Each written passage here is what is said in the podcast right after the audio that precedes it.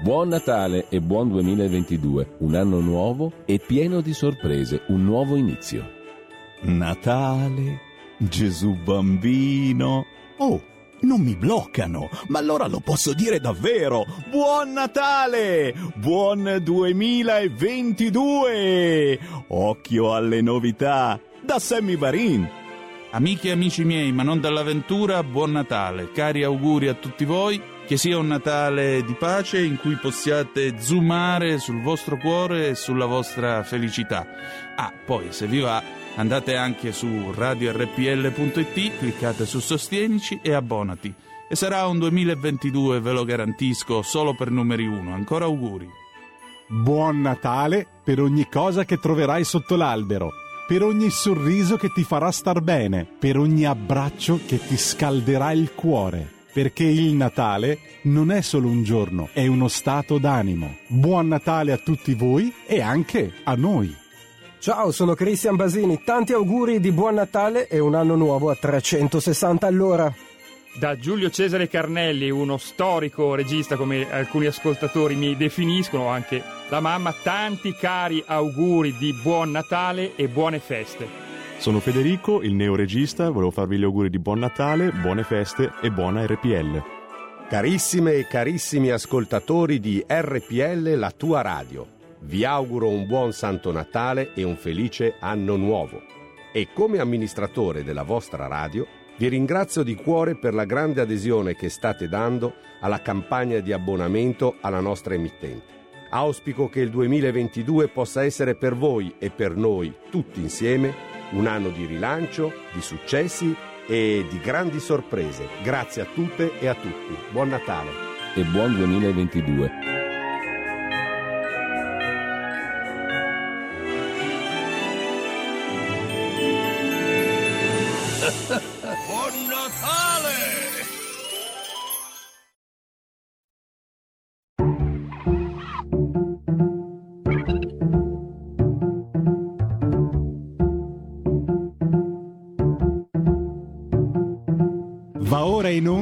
Il punto politico.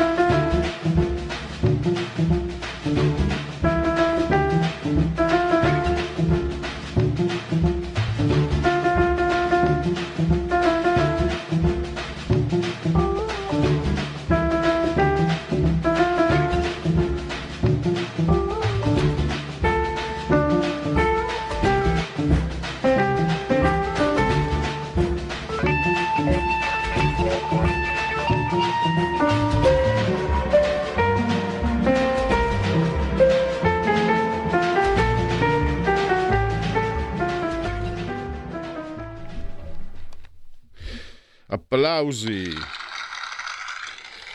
per la, la nuova sigla di, di Tutto ma non per tutti. Temporaneamente ancora per poco, spero. Punto politico. Via, subito partiamo perché ci sono c'è un argomento, due argomenti che mi stanno eh, stanno molto a cuore a me e uno credo stia a cuore a tu deve stare a cuore a tutti noi come cittadini. Poi un altro uno che mi sta diciamo a cuore, ma so che non sono, che non sono in solitaria, eh, sono in buona compagnia. Allora, la giustizia, la giustizia, ne parleremo con chi, eh, insomma, da anni, anni, io mi ricordo le prime interviste appena arrivato in radio, era gennaio 2005 e mi capitava di intervistare Stefano Zurlo che ha scritto diversi saggi sulla mala giustizia e Stefano Zurlo è autore dell'editoriale che è apparso in prima pagina sul giornale e anche autore di un saggio che recentemente è uscito nelle librerie, il libro nero delle ingiuste detenzioni. Baldini e Castoldi editore. E qual è, diciamo, il casus belli? L'ANM è insorta, per questo adesso ho messo Noli me tangere, autore tiziano, no? Sapete quando eh, Gesù dice alla Maddalena non toccarmi dopo essere eh, risorto. E sembra che i magistrati abbiano la stessa sindrome, anche se non vorrei essere blasfemo e rispettoso nei confronti della religione. Dio se lo poteva permettere, i magistrati tutto da dimostrare, anche perché sembra che per loro eh, la loggia Ungheria, l'impeachment di Pier Camillo da Vigo, la madre di tutti gli scandali, il caso Palamara, le decine, decine, decine di scandali di malagiustizia che ogni giorno eh, fanno fatica a fiorare eh, sulle pagine della cronaca. È un po' strano. È come le morti bianche. C'è voluto uh, una ragazza che con grande, grande impeto uh, lessicale ha avuto il coraggio uh, Filippo Facci per sottolineare quello che era successo. No? C'è voluto la morte di una gran figa per ricordarci che muoiono gli operai sul lavoro. È una provocazione molto riuscita, secondo me. E invece per i magistrati devo dire che dopo il caso Palamara sembrava che qualcosa potesse muoversi, invece niente, eppure ne succedono. La, la loggia Ungheria è stata seppellita, stavano seppellendo anche il caso Palamara e di Piercamillo da Vigo lo, lo, si sente, lo si legge solo sul fatto per criticare la riforma Cartabia. È insorta l'ANM perché Marta Cartabia, guarda sigilli, ha proposto un criterio di valutazione professionale come succede per quel che mi risulta in, in, in molti impieghi pubblici, insomma, no? in molti dipendenti del pubblico impiego, e non ne vogliono sapere.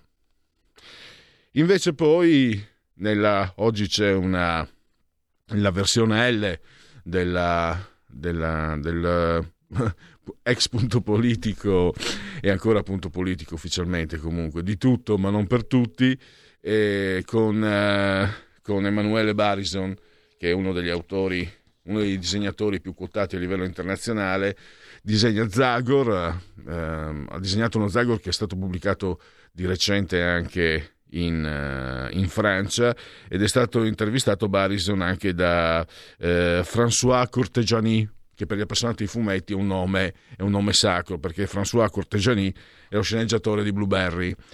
In, per giunta eh, Inoltre, Barison è anche ormai un disegnatore storico da molti anni di Diabolic, che appunto sta facendo parlare di sé perché per il film, per la mostra credo a Torino e eh, perché il prossimo anno il personaggio eh, creato da Angela Luciana Giussani compie 60 anni. E quindi e pensate che Barison ha disegnato il coltello, il pugnale che appare anche nel film che io non ho visto e, e francamente sentendo Diabolic cioè, non vorrei mai che nel film durante la fuga nella Jaguar Diaboli dicesse a Eva Eva oh, accendi la radio che vedevo sentivo cosa sta facendo a Roma.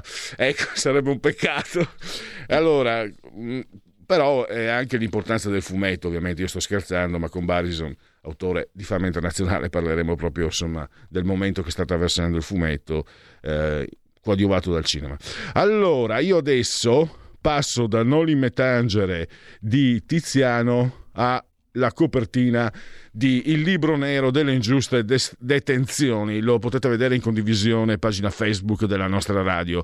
E l'autore Stefano Zurlo è proprio al nostro telefono. Lo, lo saluto e lo ringrazio davvero. Benvenuto Stefano. Buongiorno, ciao, buongiorno a tutti.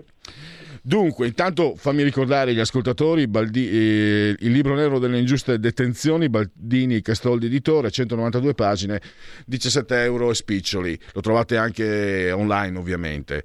E dunque, questo, questo libro eh, in un certo senso si può dire, no? anticipa certi contenuti che sono apparsi nelle cronache di oggi del tuo giornale, col tuo editoriale. La NM eh, Noli Metangere non, eh, non vuole essere giudicata nemmeno per criteri di valutazione professionale come proposto da Marta Cartabia. Insomma, non cambia nulla.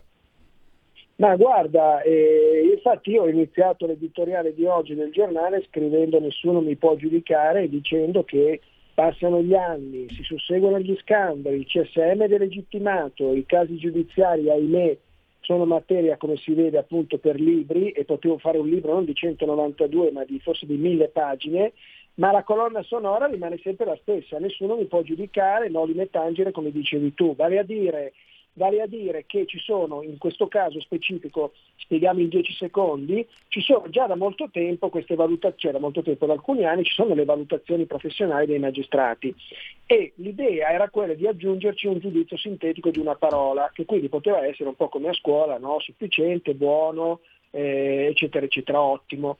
Ma naturalmente i magistrati insorgono. Allora, qual è il punto? Tutte le obiezioni sono legittime, ci mancherebbe, perché loro sostengono che potrebbe essere che a quel punto i vertici no, della, della, corporazione, i vertici della magistratura, i capi degli uffici ti dicono no, Zurlo ha fatto una sentenza che non mi piace, oppure ha antipatia personale, oppure appartiene a un'altra corrente, oppure, oppure, oppure, e io gli do un giudizio negativo, eh, sganciato dal merito. Sull'obiezione si può anche discutere, come ho scritto oggi sul giornale, ma il punto è il sistema che non funziona, che come dicevi tu da tantissimi anni produce purtroppo errori, produce ingiustizie, produce ritardi, produce scandali, produce una concentrazione di potere spaventosa, produce, per dirle in una parola, la guerra per bande, ahimè, abbiamo visto all'opera con le chat col, col sistema Palamara. E allora, eh, se ogni tentativo di riforma si infrange contro una questione, la libertà e la democrazia e il diritto costituzionale e, e poi ci schiacciano e poi, e poi ci, si perde la libertà e poi la, la, eh, vabbè, allora non se ne viene mai a capo, cioè noi siamo con un sistema che funziona male, nel caso del libro, passo dall'editoriale al libro, 30.000 errori giudiziari accertati in 30 anni dal 1990 al 2020, che vuol dire 30.000 persone, ma le stime secondo me sono al ribasso perché non ci sono manco le stime esatte, 30.000 persone finite in carcere per un'ora, per un giorno, per 10 anni, addirittura racconto dei casi di gente che è andata in galera per 20 anni, 20 anni e poi gli hanno detto ah no scusa eri innocente, abbiamo sbagliato, ma non errori controversi, sai, ti assolvo perché magari sei tu che hai ammazzato quello, ma non ho la prova provata e quindi rimane il dubbio, no? No, no, cioè proprio cose clamorose, cose che uno dice come, come è stato possibile condannare Melis, per fare un esempio, per sequestro di persone tenendo in galera 20 anni, 20 anni senza che ci fosse un legame tra lui e la, presunta, e la banda di questi sequestratori di persone, siamo in Sardegna, senza che ci fosse un elemento di collegamento, senza che ci fossero precedenti, ma semplicemente perché lui parla due minuti in un'intercettazione ambientale di cui non si capisce niente e alla fine dicono, bah, però eh, i riferimenti sono quelli, poi, poi arriva il perito dopo vent'anni e dice ma scusate c'è il rumore di fondo, non si capiva assolutamente nulla sulla base di una cosa vaga perché lui per caso parla con uno che forse appartiene alla banda lo condannate a vent'anni.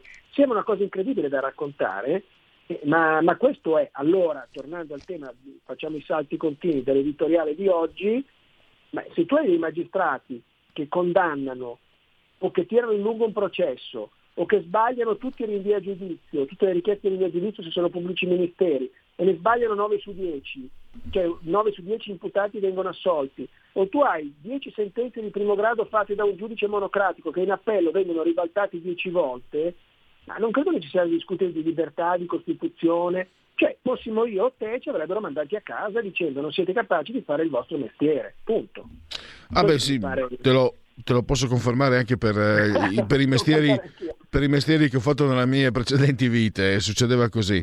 Eh, Volevo chiederti però, al di là, allora, i singoli casi è giusto, anzi è necessario, peccato che per esempio, non so, la loggia Ungheria vedo che non se ne parla, per, però eh, nei giorni scorsi è stato pubblicato eh, una, diciamo, un lavoro eh, dell'Unione delle Camere Penali sul processo penale e i risultati sono incontrovertibili. Cioè voglio dire, la somma che alla fine dovrebbe, secondo me, eh, quello che mi aspetterei io, quando quei risultati lì mi dicono, mi presentano quel quadro, è de- minimo devi collaborare. E mi sembra questo, no? poi tu, insomma, sono tanti tanti anni no? che segui questo argomento, questo, queste situazioni. Cioè, continua a esserci un rigetto, un niet.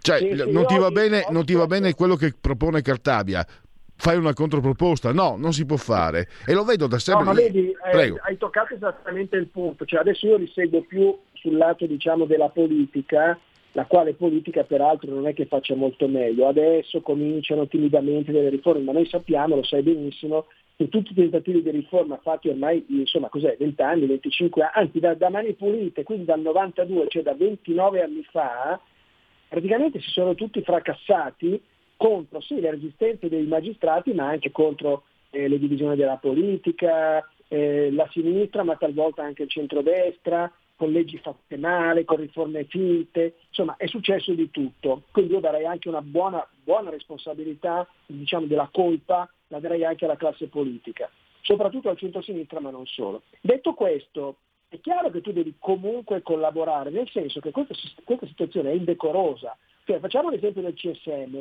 ma noi possiamo continuare ad avere un CSM che ha avuto 5, 6 o perso i conteggi di missioni per le vicende Palamara, che è delegittimato e che invece va avanti, come ho scritto, affari spenti nella notte, ma la notte è la notte della giustizia e arriverà a conclusione di questo mandato e ci si sta discutendo di complicatissime riforme. Qui, e qui io critico anche la Cartabia, perché questo sistema di, di, diciamo, di, candidatura al CSM, che poi è un po' il punto chiave, quindi rompere, rompere, provare a spezzare il legame tra correnti e candidati, adesso hanno inventato suo sistema binominale noi sapevamo che c'era l'uninominale, siamo al binominale, che però come mi ha detto Giacomo Caliendo, magistrato per tutta la vita, oggi senatore di Forza Italia, che ho intervistato ieri invece sul giornale, mi dice col sistema Cartabia binominale che dovrebbe forse passare adesso, eh, io so già tutti i nomi degli eletti uno a uno prima ancora di andare al voto, questa sarebbe la riforma. Eh, L'ANM fa documenti per dire questo non ci sta bene, quello non va bene,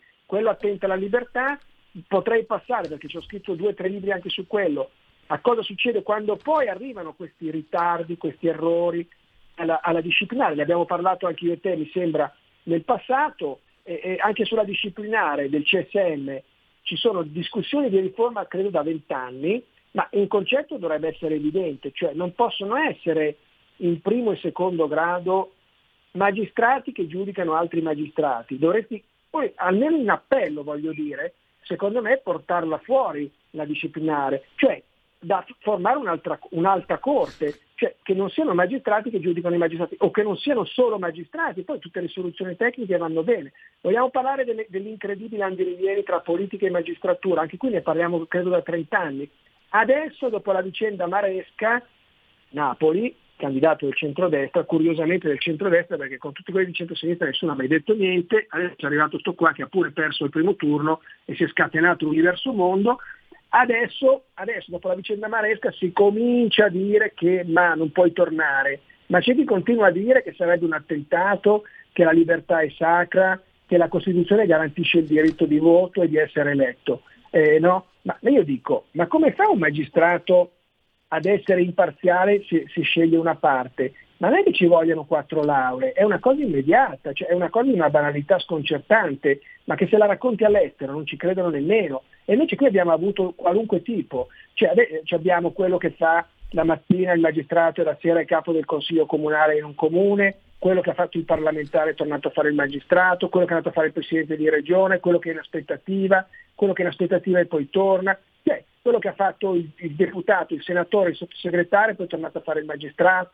cioè qualunque roba l'abbiamo vista in questi anni e ancora ha, abbiamo avuto, scusate, abbiamo Emiliano che addirittura rimanendo magistrato, quindi in aspettativa ma pur sempre magistrato, addirittura voleva scalare il Nazareno, cioè addirittura diventare segretario del PD. Non ci è riuscito, ma questo dà la misura. E infatti gli hanno aperto un procedimento disciplinare in quel caso perché si erano andati talmente oltre però anche qui aperto poi non vuol dire chiuso o condannato. Eh.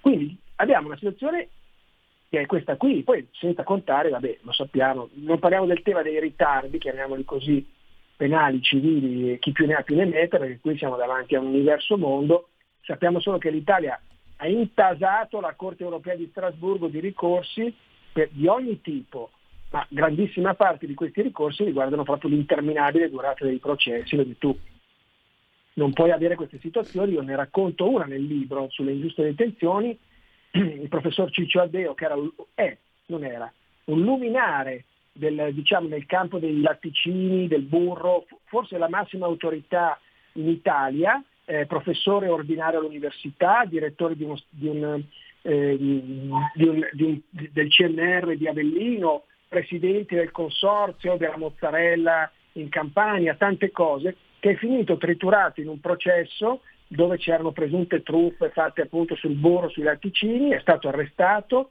si è fatto quattro mesi di appoggio reale, poi ha avuto ovviamente la carriera bloccata e distrutta, adesso a 80 anni, attenzione, 80 anni, 20 anni dopo, 20 anni dopo l'inizio di questo processo, il carcere, i domiciliari, la fine della carriera universitaria, l'espulsione dal, dal direttore del laboratorio del CNR di Avellino, l'hanno assolto e hanno detto no, guarda, tu non c'entravi niente, sei assolto completamente, adesso si discuteva un mese fa, siamo al surreale, se reintegrarlo in università a 80 anni perché dovrebbe recuperare gli anni mancanti. Questa è la situazione. Mi chiedevo, eh, Stefano, eh, tu non solo sei il più autorevole no? diciamo, giornalista che, che studi, eh, o comunque non facciamo torto a nessuno, sei lì tra, tra, tra, tra i più bravi, però. Onestamente... Sulla pagella, chi, diciamo onestamente non siete in molti. Cioè, mi, mi, sto chiedendo qual è la strategia, perché la denuncia è sacrosanta, però dopo eh, dove la vedi la denuncia? La vedi sulle pagine del giornale e il, il fatto quotidiano dice è il giornale di Berlusconi, te credo. E scrivete tutte cose vere, giusto perché siete giornalisti, non potete fare comunque altrimenti, però loro dicono così. E altrove non se ne parla. Cioè, Ma, i, certo, i telegiornali, certo. le trasmissioni, eccetera. Cioè, dovrebbe essere, secondo questo è un mio criterio personale, al centro dell'attenzione attenzione il fatto che chi ci giudica sbaglia, perché siamo tutti in pericolo, insomma.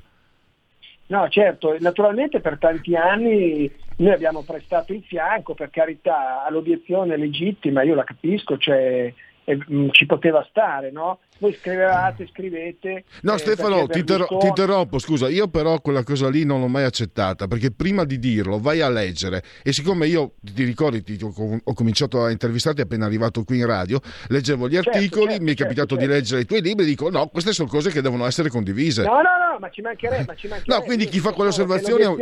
Eh, eh, no, no, ma ti ringrazio, ti ringrazio e ringrazio naturalmente tutti quelli che leggono e che leggeranno il libro, anche questo qua, che spero siano tanti eh, lo dico senza, senza, ipocrisia naturalmente perché più si legge più sono contento, ma credo anche che circolino informazioni importanti, anzi decisive per la nostra democrazia. Dico solo che quell'obiezione poi eh, a un certo punto i processi a Berlusconi non sono mai finiti perché per carità dureranno fino alla notte finché camperemo, però mi pare che oggi il tema sia diventato un altro, no? E però quel tema lì è esploso ancora di più, perché poi quando queste cose capitano al signor Rossi, alla, alla, alla, al tuo vicino di casa, a, a quello che viene, o a Renzi, o a, anche ai senatori di sinistra, ma è possibile che noi dobbiamo avere, state vedendo cosa succede a Siena, che i pubblici ministeri che erano a Siena hanno risposto al telefono quando quel poveraccio di Rossi si buttò giù dalla finestra del Monte dei Paschi, hanno fatto delle cose che sono incredibili, che si resta basiti sì. e che sono rimaste segrete, non si capisce perché, per 7-8 anni.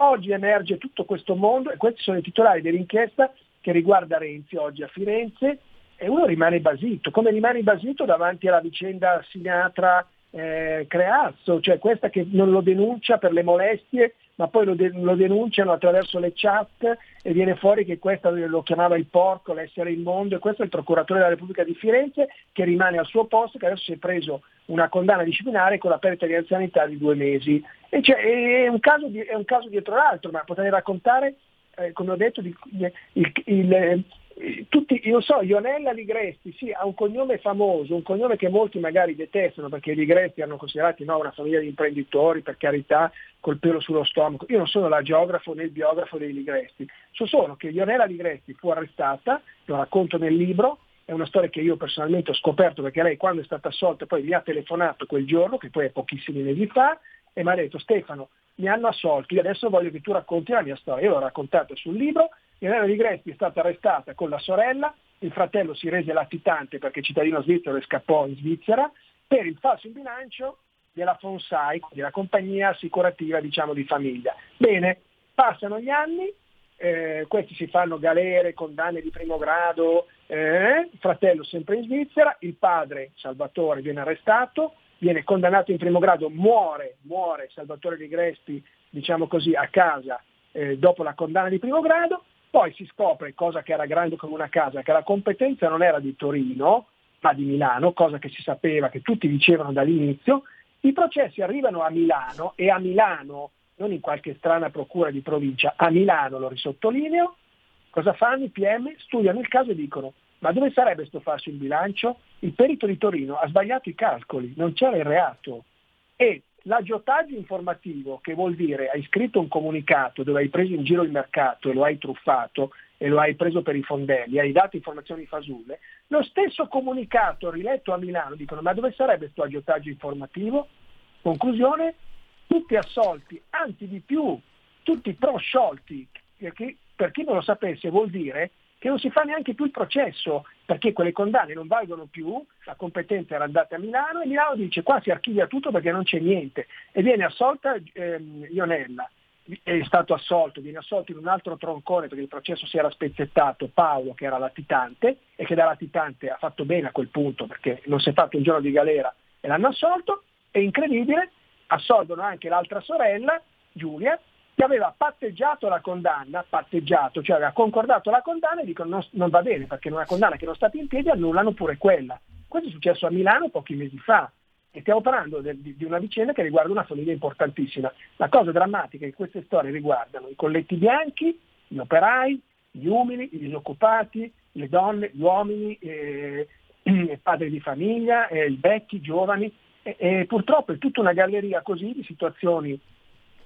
eh, drammatiche. Io racconto la storia di Paolo Baraldo a Milano, questo ha una fidanzata segreta, eh, ma vede che questa fidanzata, ahimè, eh, perché è una ragazza rumena, segreta, quindi un amante, sconosciuta ovviamente alla moglie, alla famiglia, eh, quindi clandestina, come tutte le relazioni diciamo così, di questo tipo, però lui la, la, come dire, con questa ragazza cerca di aiutarla perché questa è in un brutto giro di prostituzione, una ragazza rumena che lui ha conosciuto in giro. Eh, un giorno vede che questi qui la minacciano, la picchiano, entra in una cabina del telefono, siamo a Bollate, così si è pure portato avanti quasi davanti al carcere di Bollate, lo dico ovviamente con ironia, e dice scusate, io sono un uomo sposato, non posso dire niente di più, ma la mia fidanzata eh, qui eh, la picchiano, la minacciano, ci sono qua i protettori, fate qualcosa. Carabinieri annotano la telefonata, eh, poi lei va dai carabinieri, denuncia che sia stata aggredita, picchiata, minacciata da questi qua che la volevano tenere nel giro della prostituzione. Conclusione, alla fine arrestano lui, Baraldo, e non arrestano diciamo, il protettore e gli aggressori. Poi naturalmente dopo anni si sono capovolte le parti e, and- e-, e lui è stato assolto. Stefano, devo... ha, perso lav- ha, perso il lavoro e tutto il resto, solita ecco, storia italiana. Purtroppo devo chiudere perché abbiamo esaurito lo spazio. Eh, ricordo solo che eh, il libro nero delle ingiuste detenzioni ha anche una prefazione importante, quella di Carlo Nordio, che oltre a essere un grande, è stato un grande magistrato e, e scrive benissimo, lo leggevo sempre quando scriveva eh, sul certo, Gazzettino. Maestro di stile e di diritto, tutte e due. Perfetto perfetto. Grazie ancora a Stefano Zurlo. Grazie a voi. A, a presto. Grazie, grazie. Ciao. Stai ascoltando RPL. La tua voce libera, senza filtri né censura. La tua radio.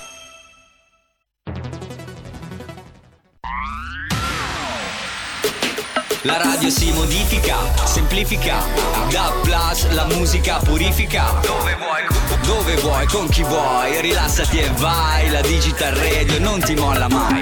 Mi abbandono in questo viaggio, digitalizzo la frequenza con il suono che non spasso. Se penso a prima non ci credo, yo. Da plus è la svolta, qui lo dico e qui lo spiego. Digital radio, il suono perfetto. Dub Plus. Anche RPL, la tua radio, è in Digital Radio.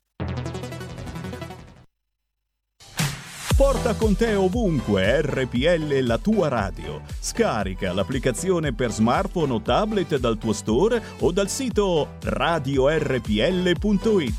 Cosa aspetti?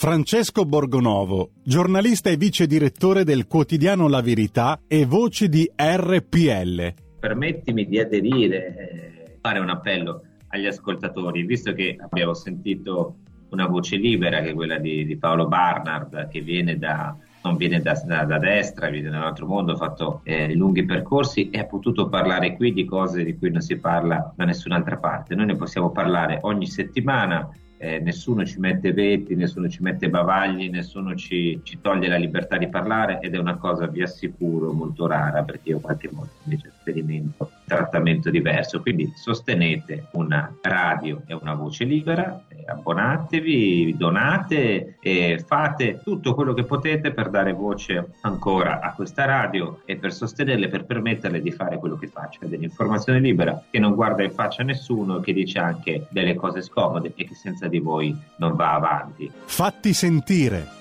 Per sostenere la tua radio e partecipare in prima persona ai tuoi programmi preferiti, abbonati a RPL. È facile, economico e democratico. Vai sul sito radiorpl.it, clicca Sostienici e poi abbonati.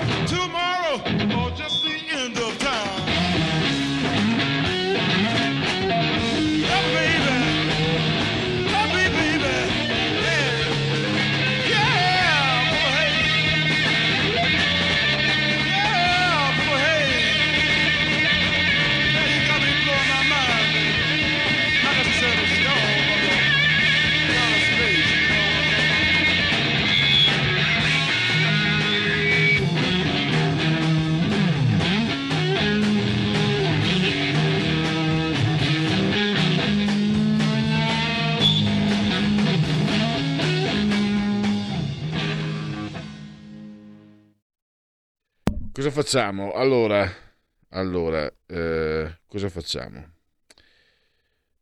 Facciamo come ci suggerisce Chris da Bergamo, ci mettiamo in ginocchio? O facciamo gli applausi? A Jimi Hendrix! Eh, avete sentito in, questa, in, questo brano a un certo punto si, si intuisce il riff di Stranger in the Night di Frank Sinatra.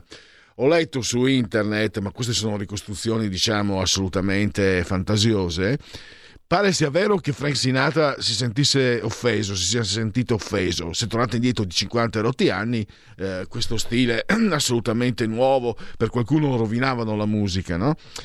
E una leggenda vorrebbe che Frank Sinatra, lo sapete, i suoi legami con la mafia, eh, abbia incaricato la mafia di eliminare Jimi Hendrix. Queste sono leggende, come la leggenda che Frank Sinatra fosse un grande boss della mafia siciliano appena arrivato in Italia sconosciuto agli inquirenti eh, che però durante una rissa in, una, in, un bar, in un locale, eh, stavano identificando le persone.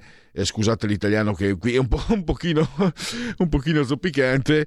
Eh, lui, Frank Sinatra, per non essere comunque eh, identificato in qualche maniera, scappò in strada inseguito dai, dai poliziotti si eh, intrufolò in uno di quei locali dove facevano que- oggi come li chiamano reality dove ci sono i cantanti improvvisati dove le persone si improvvisano cantanti a quanto pare eh, improvvisò molto bene. Vai questa è una leggenda. C'è una telefonata. Pronto? pronto? sì buongiorno. Sì, ciao. Ciao. Peregrini. Eh, sono Fabio da Pavia eh, un po' che non chiamavo.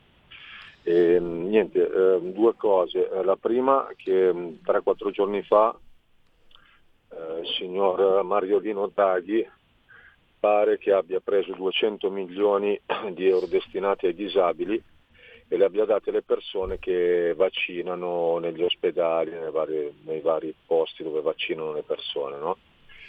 Prima cosa. seconda cosa, eh, diciamo che la, la, cosa delle scie chimiche, eh, che ancora adesso le sto vedendo nei cieli, vabbè io abito a Pavia e quindi la sto vedendo nel cielo già da stamattina. No?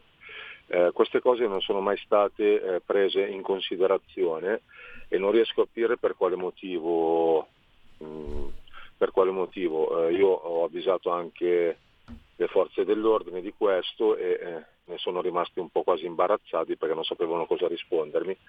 Io mh, mm, vorrei dire se si riesce a fare un'indagine su queste scie chimiche eh, che secondo me danno dei problemi sia alle persone che al tempo, eccetera, eccetera.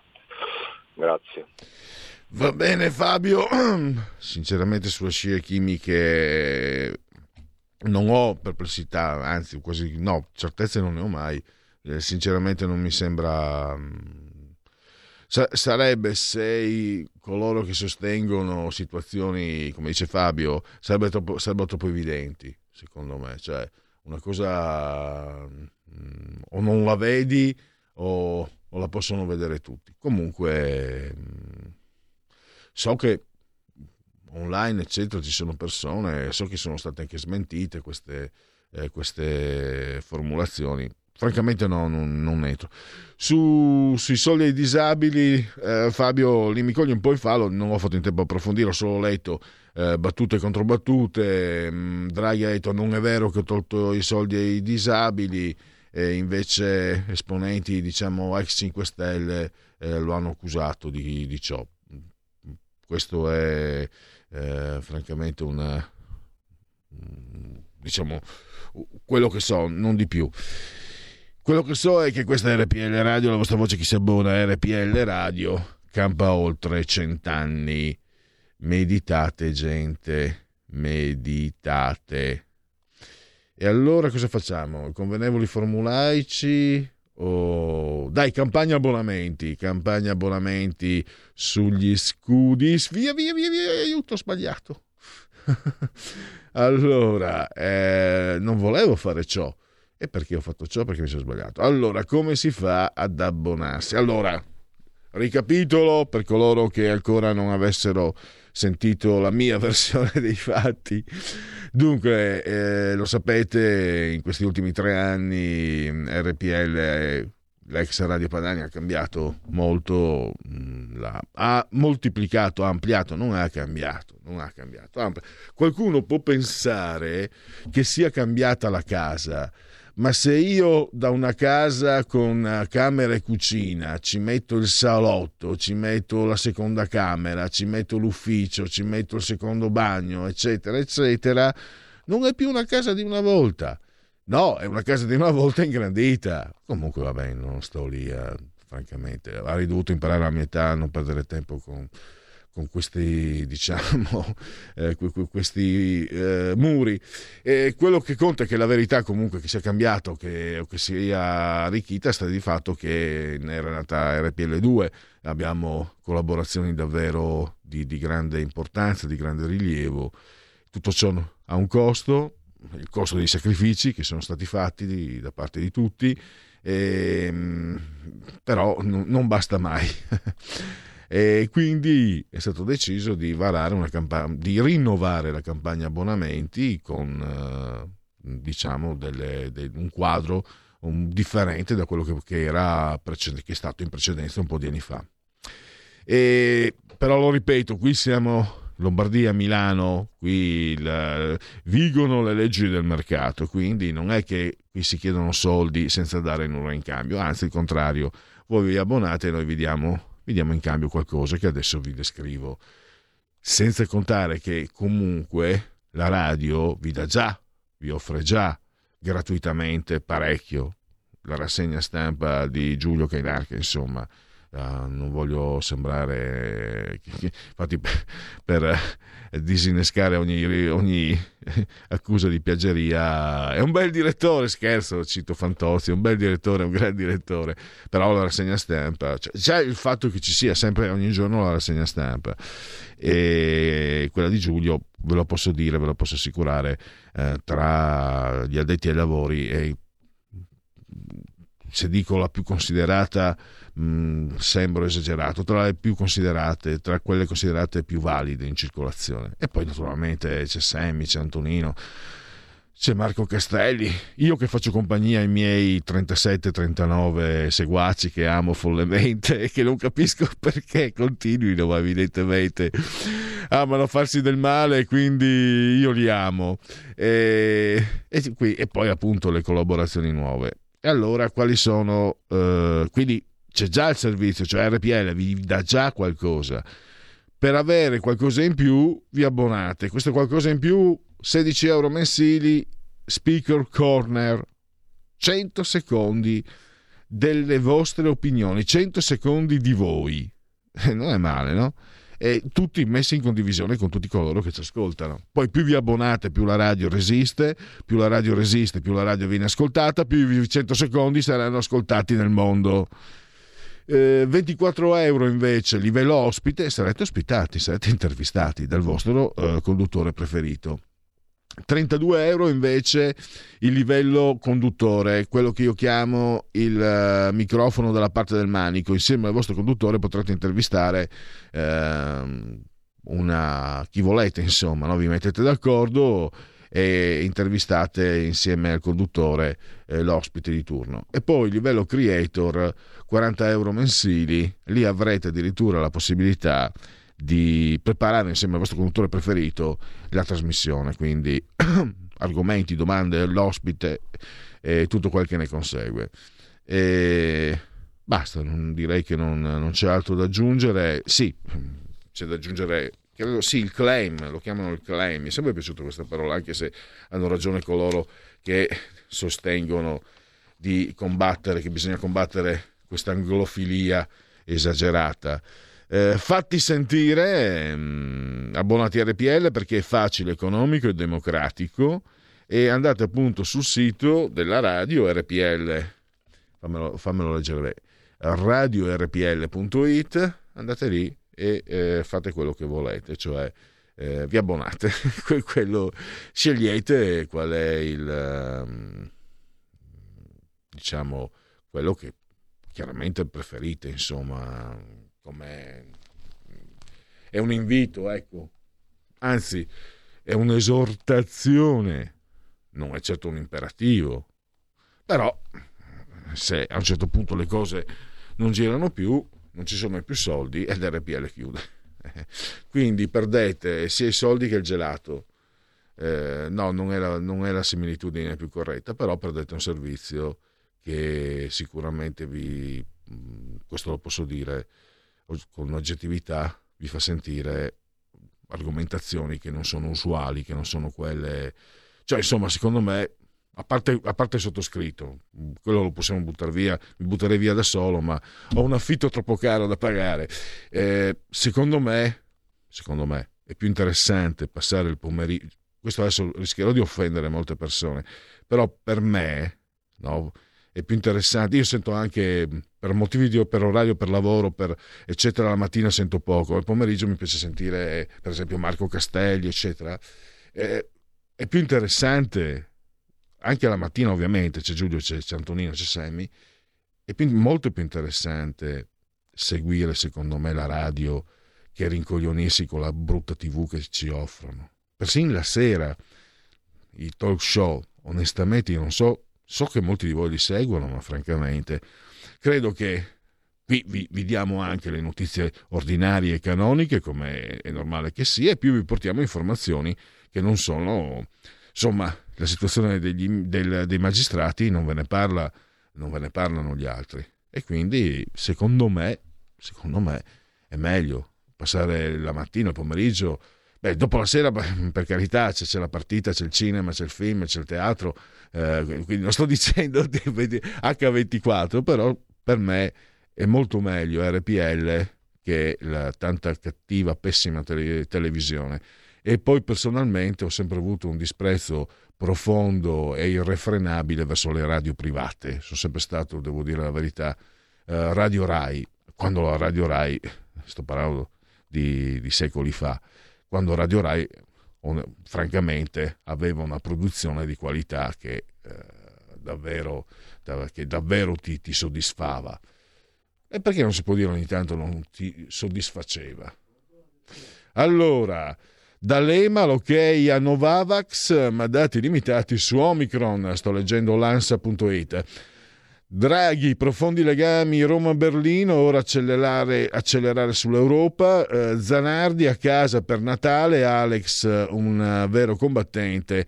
Draghi, anno straordinario, sport trionfi non bastano mai e poi abbiamo i collari d'oro al merito sportivo, Mattarella il mio ultimo saluto a comunità ambasciatori, è una corsa contro il tempo, l'Italia vicino all'arancione, lo dice Speranza nel senso di ministro, ultraleggero contro una casa, a Modena morto il pilota, Sestili, la curva si è impennata, Giorgio Sestili, i dati del fisico, la curva si è impennata, c'è un nuovo scenario, c'è anche una nuova telefonata mi sembra, pronto?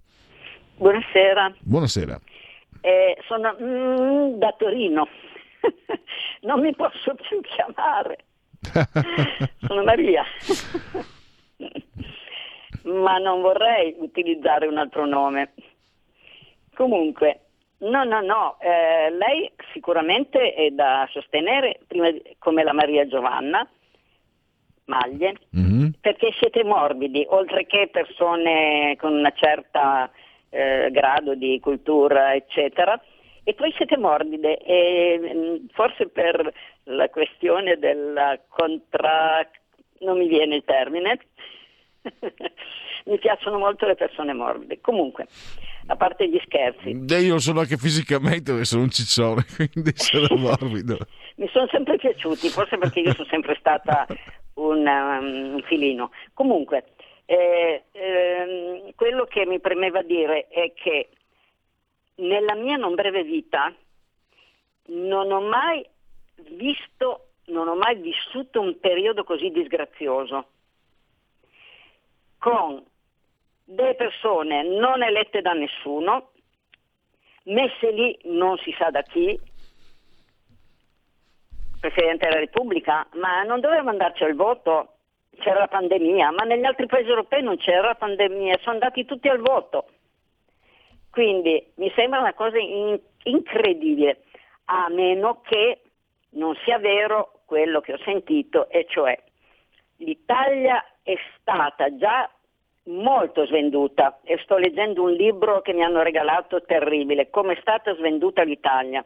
C'è tutta la cronistoria, solo che a un certo punto ho dovuto interrompermi perché il mio stomaco non me lo permetteva, ma lo prenderò a brevi sorsi, a piccoli sorsi. E adesso questo signore che aveva provveduto già da par suo, salendo sul Panfilo Britannia, lui come altri, a svendere il paese, adesso è stato messo lì come Presidente del Consiglio. E io ricordo quello che aveva detto Cossiga, il Presidente della Repubblica Cossiga, e cioè che Dio ce ne scampi e liberi, dovesse essere, perché gli avevano fatto la domanda, dovesse essere eletto Presidente del Consiglio, finirebbe di svendere tutto quello che c'è. Adesso io spero che non sia così, spero che questo signore si sia ravveduto e, e che cerchi di sostenere questo Paese perché stiamo veramente andando a rotoli con l'economia anche attraverso questo Covid molto mal gestito e un giorno tutti quelli che hanno fatto andare così male questo paese, compreso il Covid, dovranno risponderne. Ah, magari non alla giustizia terrena, quella non arriverà mai, ma c'è una giustizia ineludibile che gli orientali chiamano la legge del karma, ovvero la legge dell'energia. Tutto quello che tu emani ti torna regolarmente indietro, o prima o poi. Però a me la vendetta non interessa, vorrei che tutti quanti, quelli che stanno agendo molto male, si ravvedessero subito, perché a me piace il presente, il futuro magari chi lo sa. Comunque, che Dio ci aiuti, compresa la Lega, perché Salvini, poveretto, sta facendo quello che può e la gente non capisce perché non, non si riesce a spiegare bene nelle varie reti pubbliche che paghiamo profumatamente senza il, eh, come si dice, accidente alla memoria, senza che ci sia la possibilità di dialogo. Mm-hmm. C'è una voce unica e quando qualcuno si permette di dissentire viene subissato. Che vergogna, come è diventato orrido questo paese sotto la guida di Certuni. Comunque, non si sa mai, perché non si sa mai quel che potrà portare il domani, non si sa mai e bisogna sempre sperare. Va, va bene. Grazie. Buon Natale comunque, visto che non vogliono più farcelo dire, io lo dirò a tutti quelli che incontro.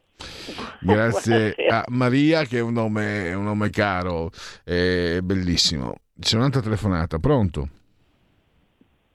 pronto? Eccolo qua. Eccoci, ciao. Ciao.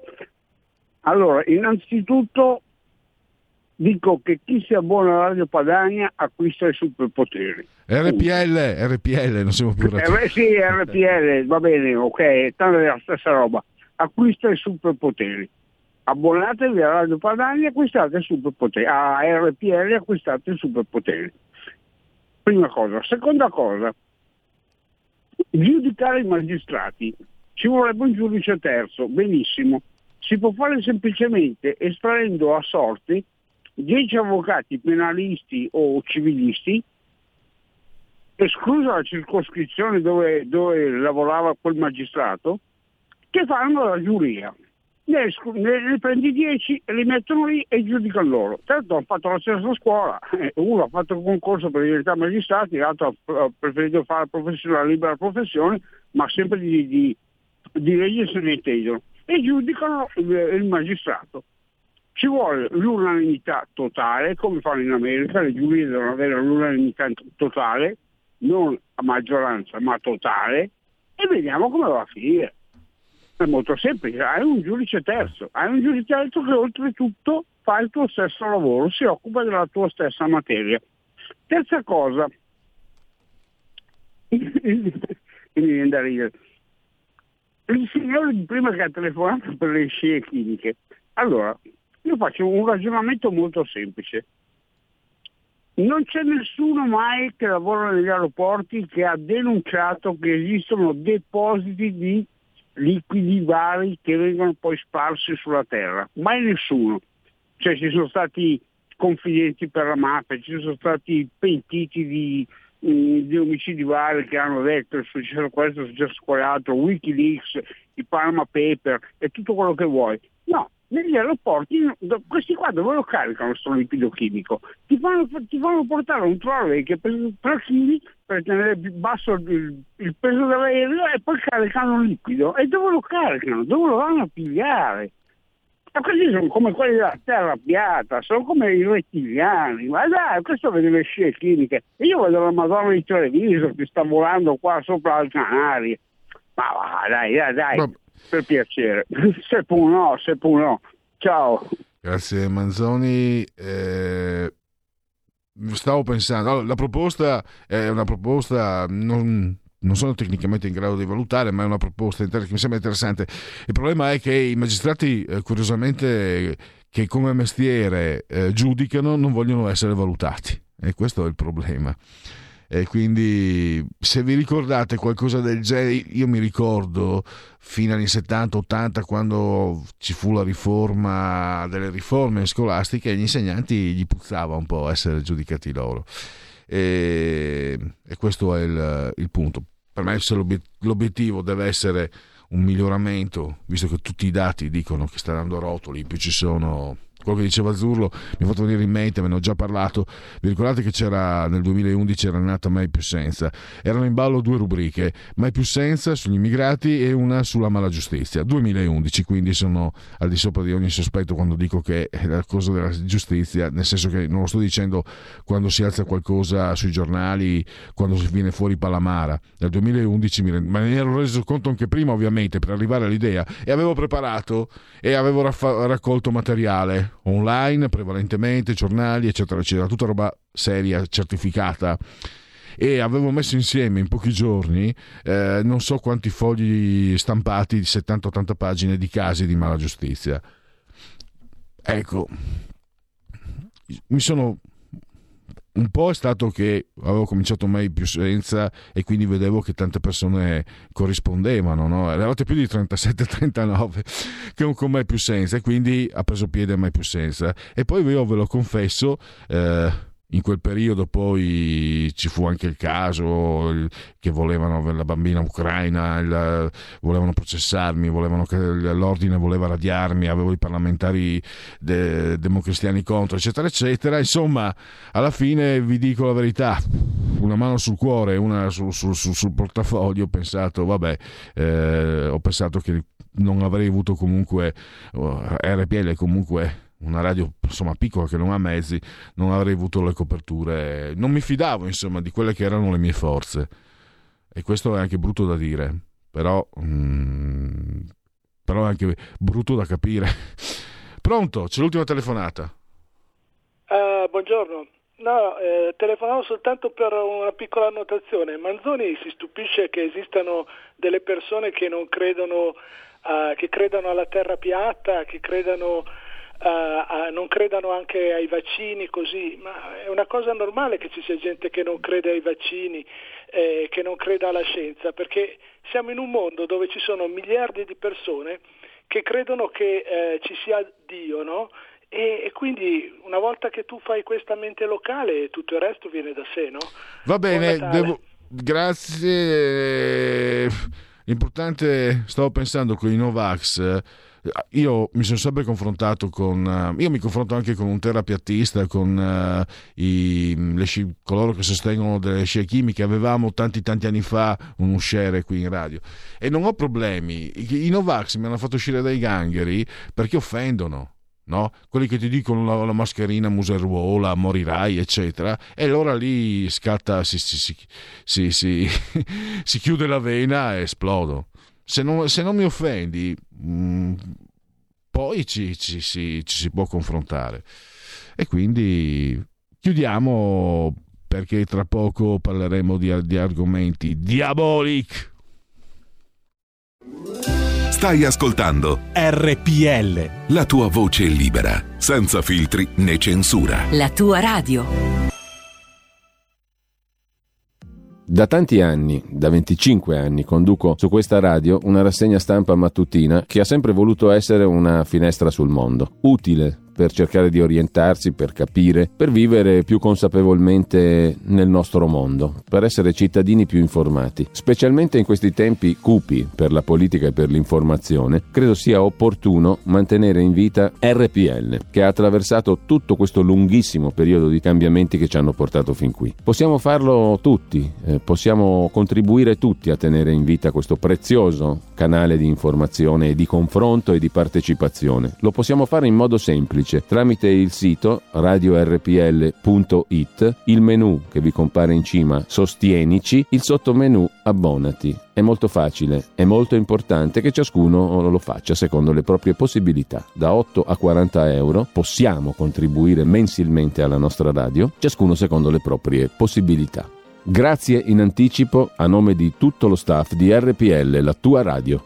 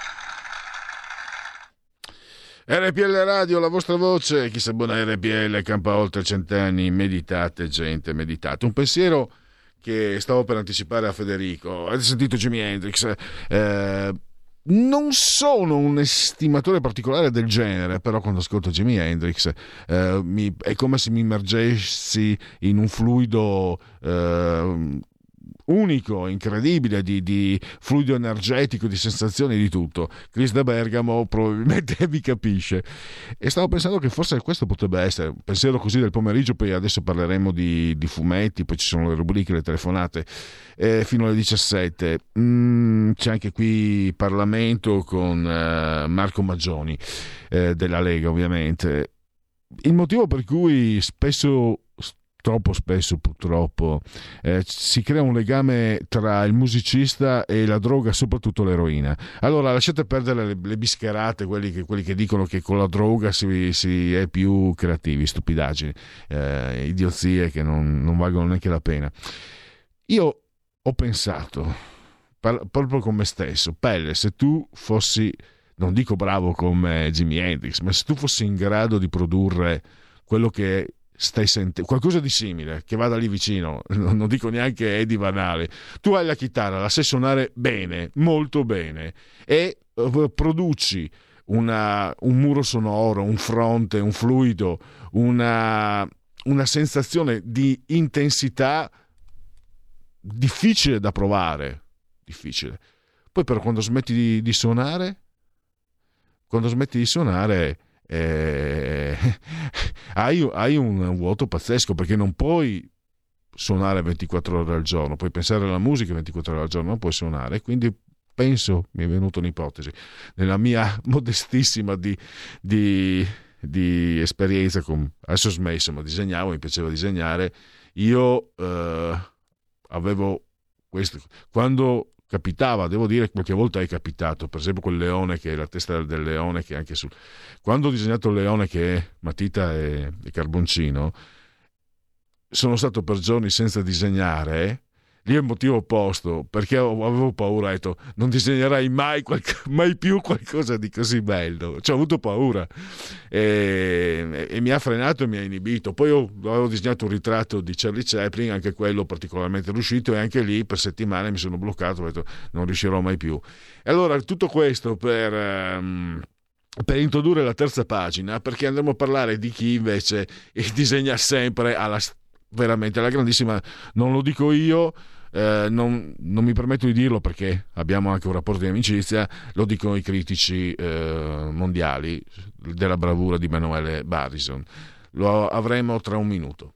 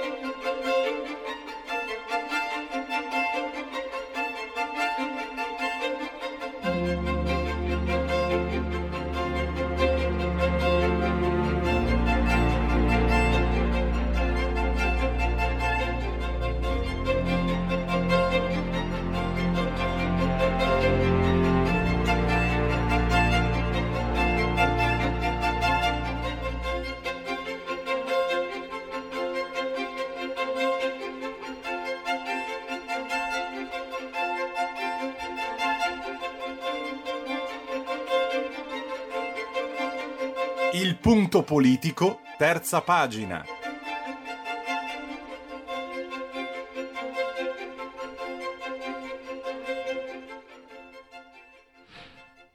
Terza pagina con Emanuele Barison, autore e disegnatore di Tagliati di, di Diabolic, forse il personaggio che sta andando per la maggiore del fumetto italiano e non solo, e anche Zagor, che tra l'altro è stato anche tradotto in Francia. Benvenuto Emanuele, grazie per aver raccolto il nostro invito.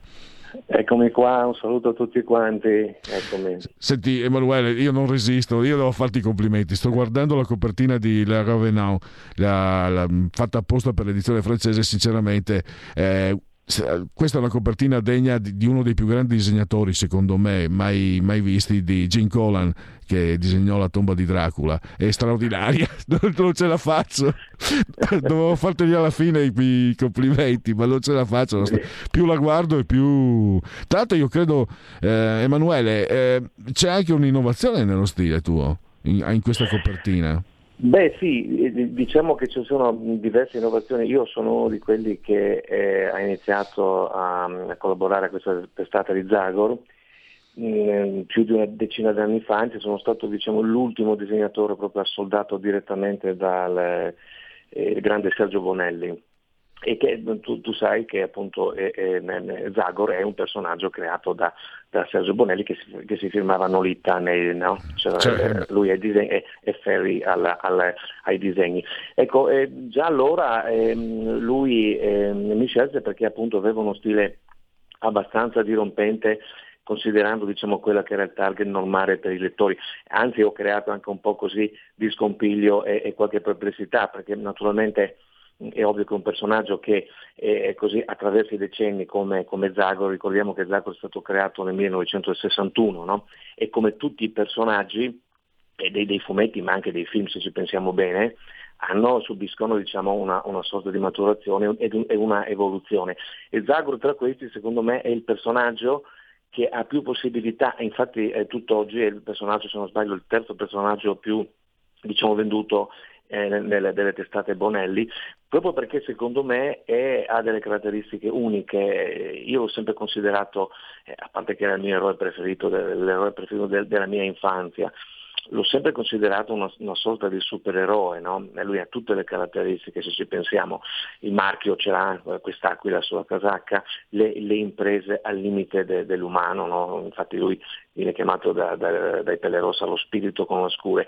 e quindi secondo me aveva bisogno di una, non dico di un restyling, però di cercare insomma, di eh, allinearsi un po' al gusto diciamo, con, contemporaneo L'hanno capito bene i francesi che non sono secondi a nessuno per quanto riguarda appunto il fumetto, che da quelle parti chiamato bande dessinée, e eh, hanno scelto appunto questa di tradurre questa mia storia, che è la prima storia, questa qui, che eh, l'originale si intitola appunto Risvegli, è la prima storia che ho realizzato eh, nel credo 2014. Una storia, era uno speciale scritto da Moreno Burattini che è stato tradotto e con un inserto all'inizio c'è una specie di, di redazionale con varie illustrazioni mia a colori che forse tu conosci. Sì, eh, ho, ho, letto anche che c'è mm, una, un'intervista, ti ha intervistato François Cortegiani che è uno degli sceneggiatori di Blueberry, che è un, un nome sacro per, per i fumettari. Eh, com'è stato questo confronto? Beh, tu sei abituato perché sei considerato tra, tra i massimi eh, disegnatori sulla scena europea e mondiale. E con lui com'è stato questo confronto? Bah, Dai, anzi, ti chiedo, Emanuele, con... tu, tu, ami confrontarti professionalmente? Immagino di sì, ma com'è, com'è il tuo rapporto con gli altri grandi autori del panorama italiano e internazionale? Ma guarda, eh, in realtà noi e ci scambiamo continuamente con i social, grazie a Dio c'è questa bella possibilità per uno che insomma non più giovane come me, il fatto di condividere cose che faccio spesso con te, no? per esempio ieri ho appunto realizzato un Diabolic, un primo piano di Diabolic, perché questo è il periodo di Diabolic, è uscito il film. Eccetera, Beh, anche il, il, tuo Dante, quello che hai fatto, quel, sì. è, quello è, perché tra l'altro c'è, c'è da notare, voi vedete i disegni, ma spesso e volentieri gli autori di fumetti sono anche dei pittori no? e, e, di vaglia. E quindi, ecco, come, come eh, secondo me, eh, se mi permetti, Emanuele, è un complimento, quindi me lo puoi permettere. Vedo uno sviluppo, no? perché tu, da quando siamo conosciuti, mi facevi vedere i tuoi dipinti e, e poi io vedevo, compravo Diabolic, Zagor, eccetera. Eh, ti stai avvicinando a una sintesi ottimale sempre di più, cioè è sempre stato alto il tuo livello, non lo dico io, ma mi sembra che sta, sta, sta emergendo il, come è successo un po' anche per Galleppini, no? credo, che, che amava moltissimo la pittura. Scusa, Ma guarda, eh, guarda Pier, eh, in questo mestiere qua la cosa bella di questo lavoro qui, di chi lo fa, è che non si finisce mai di imparare, no? e io adesso sto lavorando su delle tavole di Zago, proprio ce l'ho qui davanti mentre parlo con te e mi rendo conto anch'io che alcune cose che una volta affrontavo con più difficoltà e mi riescono meglio, ma questo è frutto, io lo dico sempre quando si parla appunto di disegno, il fumettista. Il fumettista è uno che disegna mh, mm, veramente dieci volte tanto un pittore. Tu eh, sai benissimo eh, quante vignette ci vogliono per realizzare un albo medio di Zagoro o di Tex, no? sono centinaia le vignette, sono tutto sommato delle piccole illustrazioni alla fine. Quindi e poi alla fine ti rendi conto che fai delle ricerche particolari, se ti piace il colore fai delle prove come ho fatto io, sono stato uno dei primi a realizzare eh, gli Zagor su fondo nero a olio, no? creando questo personaggio che emerge dal buio, perché me l'aveva sempre detto, eh, ricordati sempre, mi diceva Bonelli, che lui lo spirito con l'oscure eh, abita a Darkwood, a Darkwood appunto, no? Nella, nella, foresta di Darwood e che è un uomo eh, particolare, quindi è una specie di semidio. E a me pareva che questa collocazione no, sul fondo scuro fosse diciamo, ideale per lui, infatti ha avuto ha avuto successo. Diciamo che io ho i miei estimatori poi diciamo quelli più talebani e, e tradizionalisti mi vedono un po' di, così, di, di, di, cattivo occhio, però vedo che ho sempre di più diciamo, persone che, che, si affidano a, al segno di Zagro che secondo me, ripeto, è un personaggio che può offrire parecchio, perché a differenza di Tex, che è ancora il leader delle, delle testate Bonelli, e comunque è un western puro, classico, no? E fortunato, fortunatamente ancora successo. Zagor è, è avventura pura, no? puoi, puoi, ambientarlo in qualsiasi contesto, no? può diventare una storia d'avventura classica, un western o addirittura di fantascienza come è successo anche a me. Questa è la forza di questo personaggio e la leggerezza e, e, e poi c'è da dire che ha, una, ha anche una, una, vena umoristica nel personaggio di Cico che è la sua spalla. No? Questo, eh, questo momento qua è il personaggio che, che, mi, che mi ispira di più. Beh, assolutamente. Tra l'altro mi ricordo tanti anni fa, eh, Casa Bonelli è sempre stata piuttosto insomma, istituzionale, mi ricordo un numero negli anni 70, primissimi, Santa Claus Story, una cosa del genere, con i babbi Natale che erano dei rapinatori. Sì, sì, sì, sì Era il numero che poi precedette l'Uomo Lupo, che è un altro... Esatto, esatto. Però per noi ragazzini, io mi ricordo che eh, allora mio padre leggeva, leggeva mio zio, insomma, eh, premetto, a casa mia hanno sempre girato i cosiddetti giornaletti, non abbiamo già parlato. I, i, I, cosiddetti giornaletti. E, e, quindi, e, quindi, da quel punto di vista lì eh, girava Tex, però Tex era un po' pesantino, insomma, parlavano un po' troppo per i, per i miei gusti di ragazzino, no? Eh, mentre Zagor era avventura pura, poi aveva queste copertine strabilianti, no, disegnate da serie, io mi ricordo che andavo in edicola e non vedevo l'ora che uscisse il numero, insomma, no, la serie, eccetera, eccetera. È stato un periodo meraviglioso in quegli anni lì dei fumetti dove veramente c'era un boom, un boom di esplosione anche di vendite. Devo dire però che ultimamente mi sono informato, forse causa pandemia o quant'altro, eh, il fumetto così ha ripreso insomma lettori eh, e quindi questa è una cosa positiva anche per l'avvento, come tu sai, di queste famose graphic novel, no? che sono appunto eh, esatto. specie di romanzi disegnati questo naturalmente ci fa specie a favore. E quella sotto controllare, Natale al calibro 45, non me lo ricordavo esatto. tutto. E... I titoli sono meravigli- meravigliosi. Tu sei anche autore invece di un, se vogliamo, un autore di un fumetto che insomma se la gioca lì con, con Tex e Zagor, forse più tradizionale eh, come Diabolic. E ecco, volevo chiederti, eh, è uscito a novembre, adesso lo metto in condivisione schermo, dovrei trovarlo, eh, il numero di Il Grande Diabolic a colori, il, eh, per la prima volta a colori. Tu quando disegni pensi che i tuoi lavori potrebbero essere poi colorati? Cioè cambia qualcosa nella tua, nella tua preparazione dal, del lavoro? Mm, allora diciamo questo, eh, sì, eh, se per il fumetto eh, francese tu sai che eh, tutti, quasi tutti sono albi eh, cartonati di, di, una lunghezza media di 45 tavole, sono tutti a colori, quindi ragiono per una eh, predisposizione poi al colore. Cosa che però su Diabolic non faccio mai perché io non gradisco molto il Diabolic a colori, per me il Diabolic è un personaggio che va bianco e nero al limite con i retini, i famosi retini, i famosi grigi, no? Hai presente? Quella è la sua dimensione. E quindi questo, queste operazioni de, de, de, sono operazioni editoriali naturalmente, no? vengono poi ripubblicate nei quotidiani oppure fatte di speciali. Deve essere uscito appunto un mio albo che ho fatto nei, nei primi anni del, del 2000, colorato, fa, hanno degli accorgimenti un po' particolari però insomma io eh, Diabolic lo vedo in bianco e nero, ecco, per me è un personaggio che va eh, in, questa dimensione qui, mentre per Zagor ogni tanto ci sono appunto lo Zagor Color come il Text Color, allora lì fai un ragionamento dal punto di vista grafico, magari ti continua un po' con, con, i chiaroscuri con i neri, lasciando più spazio al colore magari per i fondi, o poi dai, dai delle indicazioni tu di colore. L'ideale sarebbe colorarsi da, da, da sé, mm. da noi autori, però eh, la distanza degli albi italiani di, di 100-130 tavole sono veramente molto, molto, molto troppo lunghi, mentre un albo alla francese di 46-48 tavole è più diciamo, eh, abbordabile, quindi uno fa, si fa anche il colore. Ecco. Però mh, mm, si lavora con, con, due mentalità, con due approcci diversi. Manuele, rispetto ai nostri tempi è cambiato però il supporto. Io mi ricordo, c'era ancora là, eh, i vecchi, sai, quando c'era, usciva il centesimo numero lo facevano a colori, i Bonelli. Però il supporto era, era un po' scadente se vogliamo. Mi sembra che sia in onda da poco, da parecchi anni che i supporti sono ottimali, che anche gli albi pubblicati a colori della Bonelli siano molto soddisfacenti rispetto, perché so che Sergio Bonelli era diffidente sul colore, mi sembra, però mi sembra di aver capito che anche lui, anche prima di, di lasciarci, stava cambiando idea perché vedeva che il risultato non era quello di 20, 30, 40 anni fa.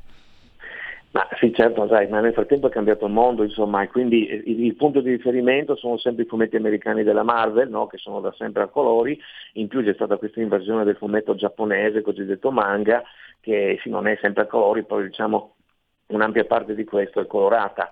È anche vero che poi adesso le, le, le edizioni, gli stessi disegnatori, voglio dire il palco disegnatori di, di, anni, di, di qualche anno, anni fa erano insomma disegnatori medi, alcuni approcciavano appena appena, adesso hai degli straordinari disegnatori che, che lavorano su testate come Tex, Zagor o addirittura di Landoc sono dei pittori, le copertine sono straordinarie per cui è salito anche il livello e quindi il lettore si è, si è raffinato di più, c'è un contatto diretto tramite i social tra appunto le mail, i, i, vari, i vari, social, Facebook o quant'altro, anche a me ricevo spesso dei commenti, delle richieste, per cui è tutto, è tutto andato in evoluzione.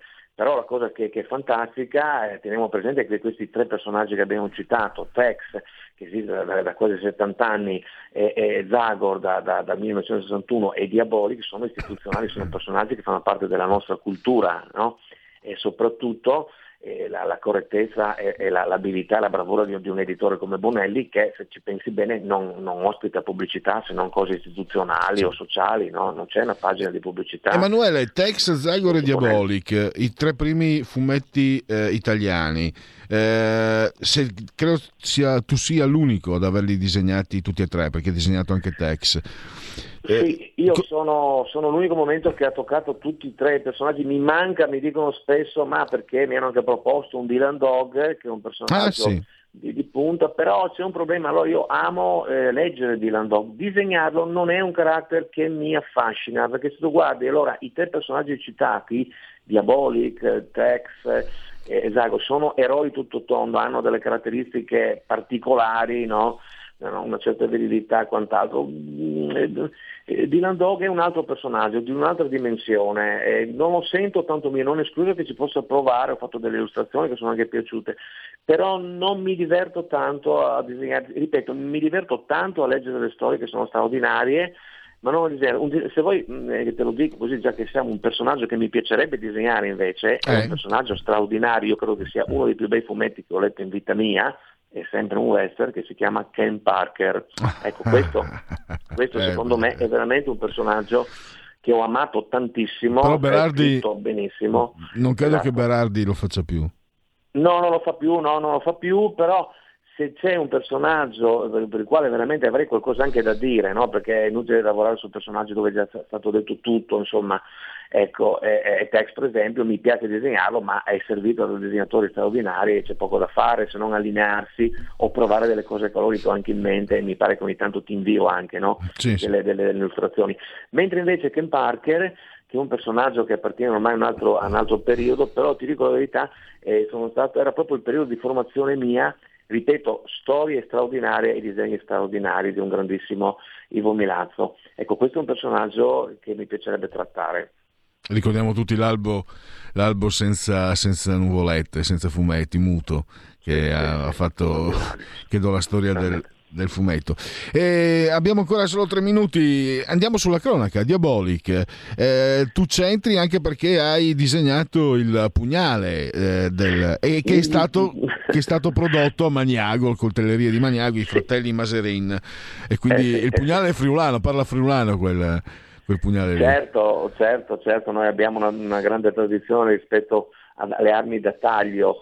È successo dunque ormai un po' di anni fa, cos'era 7-8 anni fa, che sono stato, ero stato contattato appunto dalla, dalla, dalla, da questa ditta, anzi è stato contattato il mio, il mio agente e mi ha detto guarda che vogliono fare il, il pugnale, c'è bisogno appunto di, di un tuo disegno, di un disegno, l'ho spiegato naturalmente che serviva il benestare della casa editrice e quant'altro e hanno scelto appunto una mia, una mia illustrazione che forse tu hai nella, nella, confezione dove c'è Diabolic in ginocchio che lancia i due pugnali con entrambe le mani ed è di, di, di, di forte impatto. È stato bello perché mh, dunque l'abbiamo presentato in occasione di un incontro, una kermesse diciamo letteraria che si chiamava eh, eh di, di Pordenone Pensa che era Maniago in giallo, no? erano ospiti vari scrittori giallisti e io ho colto l'occasione per regalare, no, normalmente alle donne, alle, alle, signore si regalano dei fiori, invece io era ospite la dottoressa Bruzzone, che tutti conosciamo, la criminologa, mm-hmm. e gli regalai, gli regalai, il pugnale, era felice, ha detto se lo ricordo ancora, dei più bei regali, no?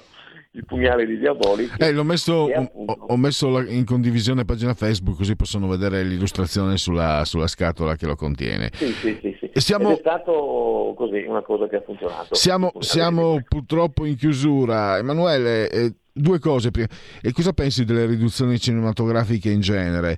Eh, in America ci hanno impiegato, perché io mi ricordo l'uomo ragno degli anni 70-80, insomma, ci hanno impiegato del bello e del buono per arrivare a fare delle, de, del cinema sui supereroi, sui, sui loro fumetti, insomma, eh, riuscito.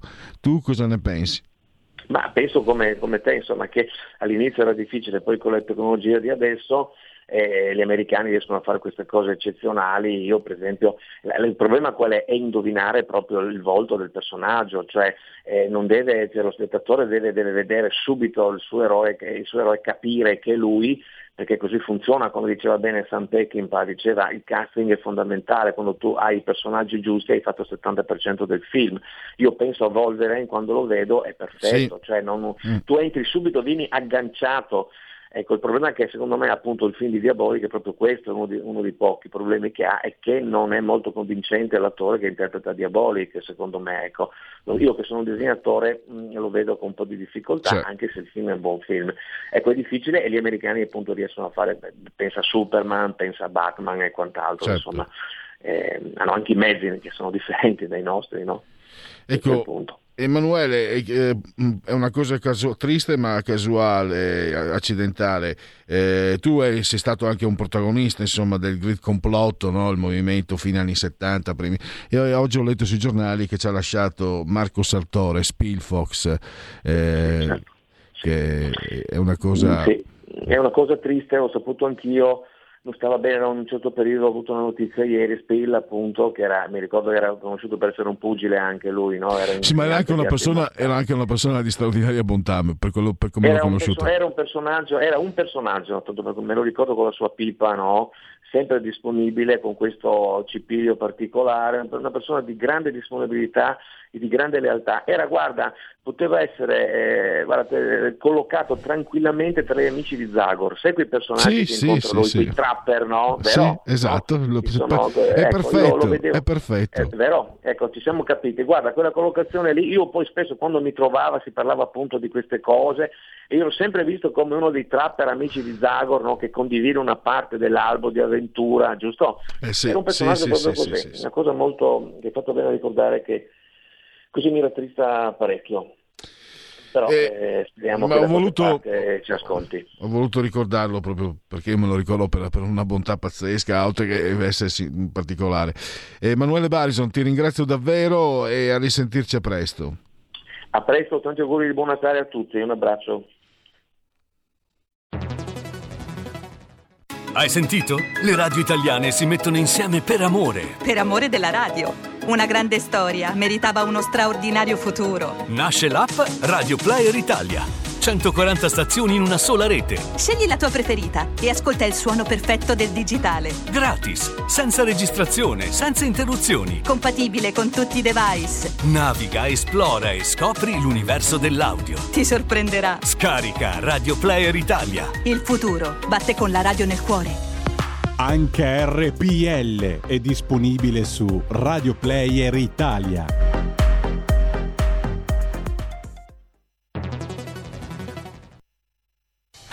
Porta con te ovunque RPL la tua radio. Scarica l'applicazione per smartphone o tablet dal tuo store o dal sito radiorpl.it.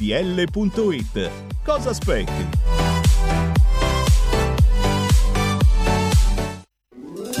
Stai ascoltando RPL. la tua voce libera, senza filtri né censura. La tua radio.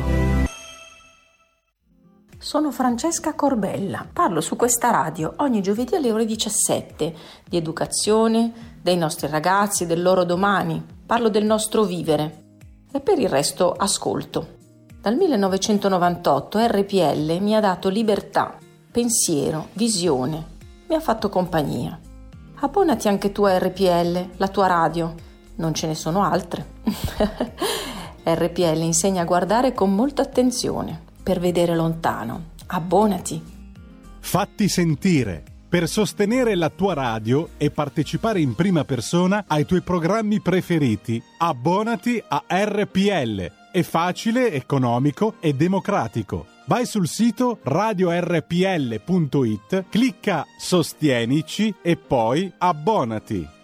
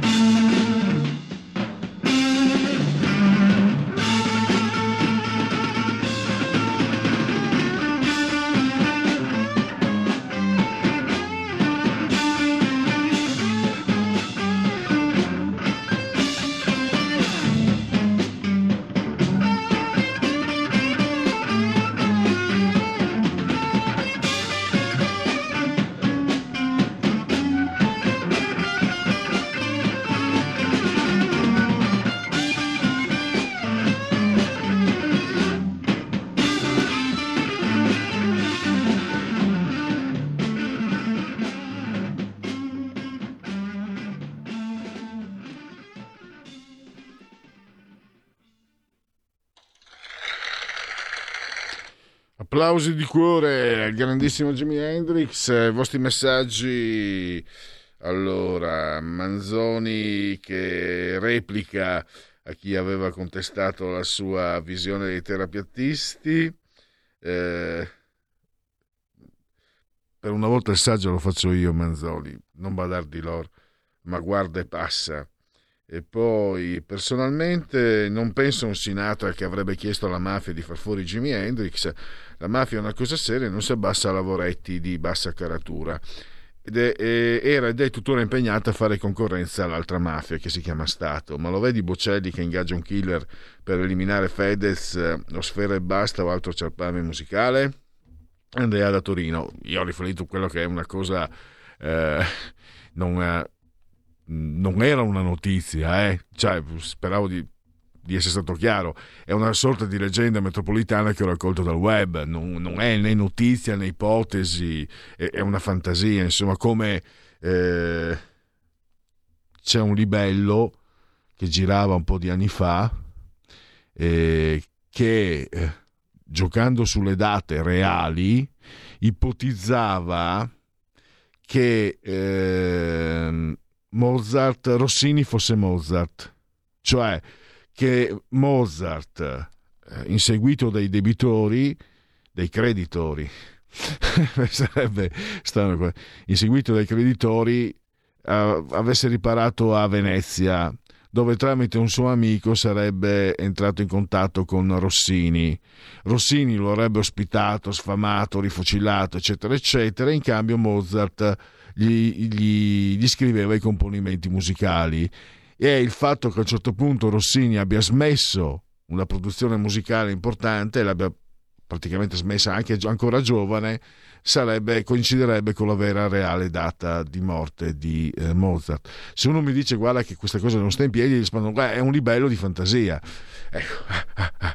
Grazie Andrea e andi- eh, assieme al capogruppo alla Camera e segretario regionale Riccardo Molinari auguriamo buon lavoro al nostro nuovo presidente della provincia di Alessandria, Enrico Bussalino, e ai quattro consiglieri Lega Salvini Piemonte, Giampaolo Lumi, Stefano Zoccola, Anna Sgates ed Eleonora Gatti, eletti alle recenti votazioni provinciali in dirette. Questo lo scrive Cesare, che ringrazio naturalmente. Eh, Peccato lo scadere accennando all'Abruzzone che non ha mai risolto un caso, ma è buona e poi si lamenta dell'immagine donna senza non sarebbe in tv. Viva RPL. Allora, ehm, segui la Lega? La seguiamo? Sì, dai. Segui la Lega è una trasmissione realizzata in convenzione con La Lega per Salvini Premier legaonline.it eh, scritto legaonline.it da lì potete iscrivervi alla Lega 10 euro versabili anche attraverso Paypal senza che ve ne sia nemmeno la necessità che voi siate iscritti a Paypal. Poi il codice fiscale i dati e quindi vi verrà recapitata la magione. La tessera Lega Salvini Premier D43 il codice della Lega per il 2 per 1000, D di Domodossola 4 il matematica, 3 il numero perfetto, D43 2 per 1000. E adesso ci sono i, le apparizioni. Alberto Gusmeroli questa sera alle 22, il vicepresidente della Commissione Finanze su Radio Cusano TV alle ore 22, l'ho appena detto. Domani all'alba invece alle 9.40 del mattino potrete vedere e auscultare alle 9.40 appunto sulla 7 Coffee Break Gianmarco Centinaio, sottosegretario all'agricoltura. Domani sera invece TG2 Post, ovviamente su Rai 2 alle 21 Lorenzo Fontana, parlamentare e poi ancora Alberto Gusmeroli che concede il bis giovedì alle 17.15 Sky TG24 la rubrica Economia, sempre lui, il vicepresidente della Commissione Finanze. Possiamo chiudere. Segui la Lega è una trasmissione realizzata in convenzione con La Lega per Salvini Premier. E andiamo d'impeto ed infilata con uh, la rubrica Dite la vostra, che io penso la mia. Dite la vostra, che io penso la mia. Il telefono, la tua voce, allo 02 6620 3529. Anche al numero di WhatsApp 346 64 27 756. Or dunque, è successo nel Regno Unito. Cos'è successo? Adesso ve lo dico. La suocera Se ti sposi con il pancione tutti vedranno che sei una peccatrice. Pensa un po'. La modesta proposta. Ma no, signore, non si preoccupi. È incinta, ma appena appena. Copi Enzo Biagi. E vabbè, ogni tanto dorme anche Omero. B. Oscar Luigi Scalfaro la nominerebbe senatrice a vita. Schiaffeggiò una donna perché aveva una scollatura un po' troppo accentuata. Questo signore, che è stato anche presidente della Repubblica Italiana. C. Quando si stava peggio, si stava peggio. Punto. D. Per caso la vecchia fa parte degli integralisti cattolici di comunione e infibulazione? Questa è bella, questa mi è uscita bene. Gli integralisti cattolici di comunione e infibulazione. Questa mi dico bravo da solo. Aspetta, Pellegrini, eh, perché sennò qua non, non ti dice mai bravo nessuno. Ecco qua, applausi. Gli integralisti cattolici di comunione e infibulazione e, e mi piace proprio. Allora, questa è la proposta, andiamo avanti. Se volete intervenire, avete, abbiamo poco tempo, dopo vi daremo un estratto appunto eh, dell'intervento di Marco Maggioni alla Camera a Montecitorio. È una tautologia che mi è scivolata perché sto prendendo tempo. Allora, togliamo la condivisione. Eh, Federico, perché volevo anche adesso dare un po' di sondaggi. Allora, guarda qua. Intenzione di voto secondo termometro politico. 21,1 la Fratelli d'Italia, PD 20,1, 19,5 la Lega, 5 Stelle 14,9, Forza Italia 7,1, Azione Calenda 3,6, Italia Viva 2,6 e togliamo condivisione. La riforma fiscale, quelli che sto leggendo sono tutti sondaggi svolti, effettuati da eh, termometro politico. Come giudica la riforma fiscale del governo? Sostanzialmente giusta, aiuta il ceto medio che in precedenza non aveva ricevuto alcuno sgravio, 19%. Abbastanza giusta, anche se avrei gradito fossero investite più risorse anche per altre fasce sociali, 26,7%. Quindi abbiamo 26-36, 52% favorevole. Invece il 26, 30, dov'è che ho sbagliato? 26, 36, eh, no, no, scusate, ho sbagliato. Eh, 26, 40, 45,7, perché invece il eh, 30, 44, 47, il 48 è eh, sfavorevole. Perché il 26,7 è abbastanza giusto avrei preferito, altre fasce, avrei preferito fossero investite risorse anche per altre fasce eh, sociali. 33,3 sbagliata. Di fatto aiuta i più ricchi trascurando chi ha redditi inferiori. 14,7 sbagliata. Non taglia quasi nulla tasse alle imprese che hanno sofferto molto per la pandemia. 6,3 non sa non intendo rispondere poi, sciopero generale. Cosa ne pensano gli italiani? A favore dello sciopero generale proclamato da CGL Will contro la manovra, 26,6%. Sì, si deve lanciare un segnale, è una manovra sbilanciata a favore di chi ha di più. 16,1%. Sì, a prescindere dalle motivazioni, credo sia giusto mostrare che non tutti apprezzano il governo Draghi. E qui abbiamo il 40 42,7% favorevole, mentre il 48,7% sfavorevole, perché il 26,5% cioè sono più quelli, diciamo, di poco sono più quelli sfavorevoli allo sciopero. No, anche se non sono d'accordo con molti degli argomenti dei sindacati, penso non sia il momento giusto per uno sciopero eh, e, e, che sia eccessivo, anche se sono d'accordo con molti degli argomenti. 26,5, 22,2 no, penso che la manovra e la politica economica del governo siano adeguate e non c'è bisogno di alcuna protesta. 8,6 non risponde. Stato di emergenza e a favore del prolungamento al 31 marzo dello stato di emergenza, sì, è giusto prolungarlo finché è necessario, 47,3, sono abbastanza favorevole, ma spero sia veramente l'ultima proroga, 14,3, quindi il 51 32% tondo favorevole, mentre il 36, 37,3% è sfavorevole. No, non dovrebbe essere allungata oltre il 31 gennaio, sarebbe una forzatura della legge 19,7%. No, non avrebbe dovuto essere mai proclamato alcuno stato di emergenza, tranne i primi due mesi della pandemia, 17,6, non risponde l'1,1. Vacanze, crede che di fronte alla variante Omicron si dovrebbero introdurre restrizioni durante le vacanze di Natale? Il 30, il 40,7 pensa di sì. Sì, dovremmo fare un lockdown limitato al periodo natalizio per impedire l'affollamento degli ospedali. 13,1, 17,3 si potrebbero introdurre misure come la chiusura anticipata dei locali ma non un vero e proprio lockdown. Il 10,3 invece si potrebbero introdurre misure come lo smart working ovunque si possa ma non di più quindi quella è limitata a 17,3.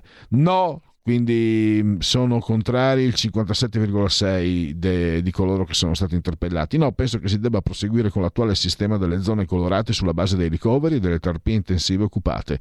No, e anzi dovrebbero essere tolte anche le restrizioni attuali. Non risponde l'1,7.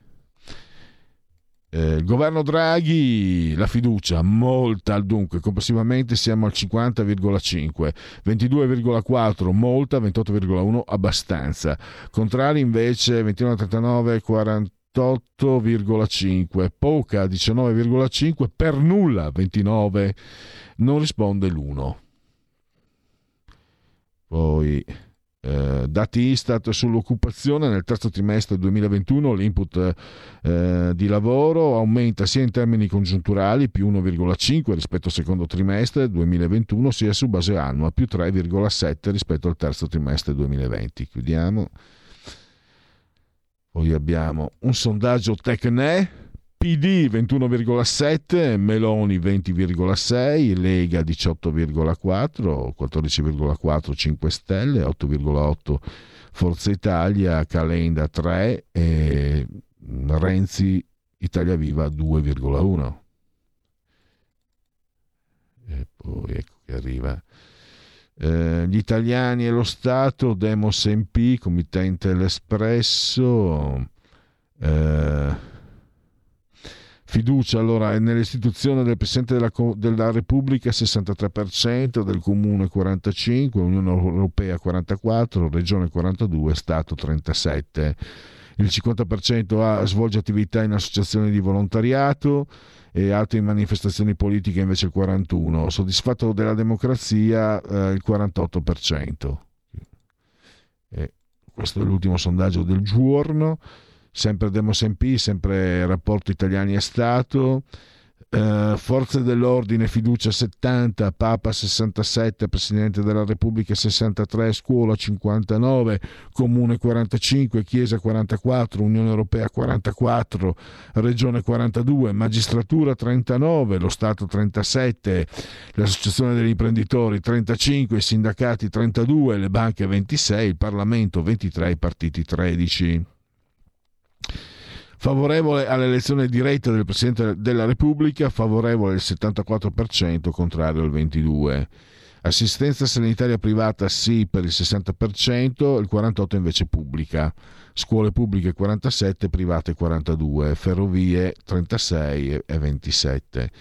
Eh, dunque, moltissimo d'accordo su ridurre il peso dello Stato eh, e moltissimo d'accordo il 24 eh, nella gestione dei servizi sanitari 24, 22 invece nella gestione dell'istruzione, eh, di propensione al privato 31.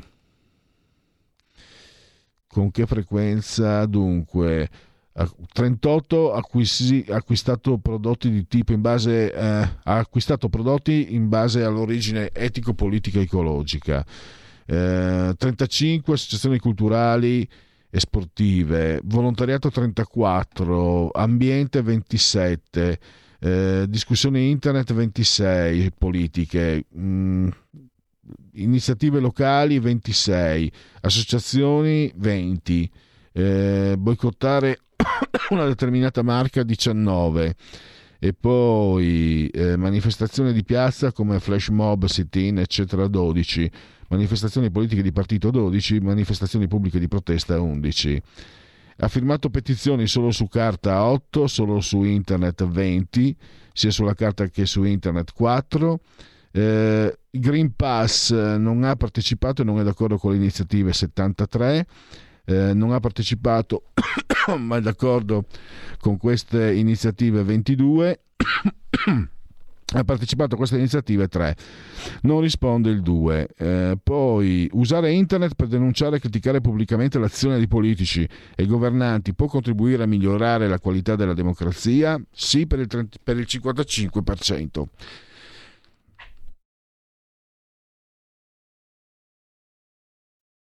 Ossia, quando si ritiene soddisfatto su una scala da 1 a 10 del funzionamento della democrazia in Italia, 48% lo dice.